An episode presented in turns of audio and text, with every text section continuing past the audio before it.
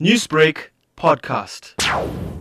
Basically, women from all walks of life, different religions, different cultural backgrounds, different everything, but tomorrow they will be speaking with one voice, calling for an end to gender based violence, calling for an end to violence or any crimes directed at children, and calling for an end to femicide.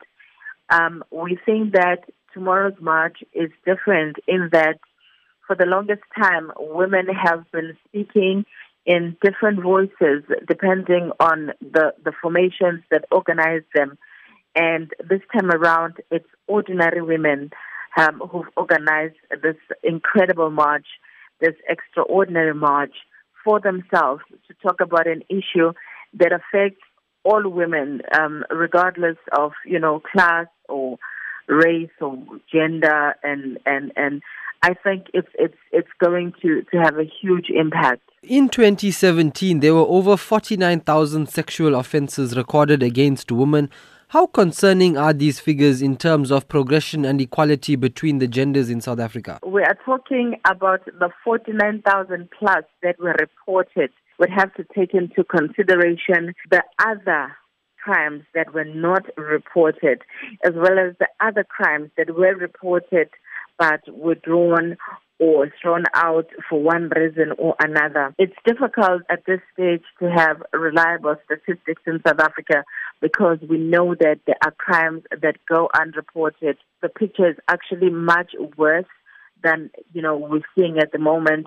And it's very concerning. And the march tomorrow, I hope it will be a beginning of something much bigger that will have women talking about this issue and have men talking about this issue as well.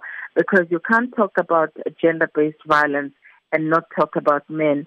And I mean, as much as we're encouraged by the fact that men are beginning to talk about the subject, but we will be happier when their conversations amongst themselves begin to show results and the result will be a decrease in cases of gender-based violence, a decrease in, in, in cases of women being killed by the very people that are supposed to love and protect them. How is this march expected to raise awareness or break the stigma that the LGBT community face? I think we have for a long time not understood the dynamics of gender, you know, and I think we are only now beginning to understand those dynamics.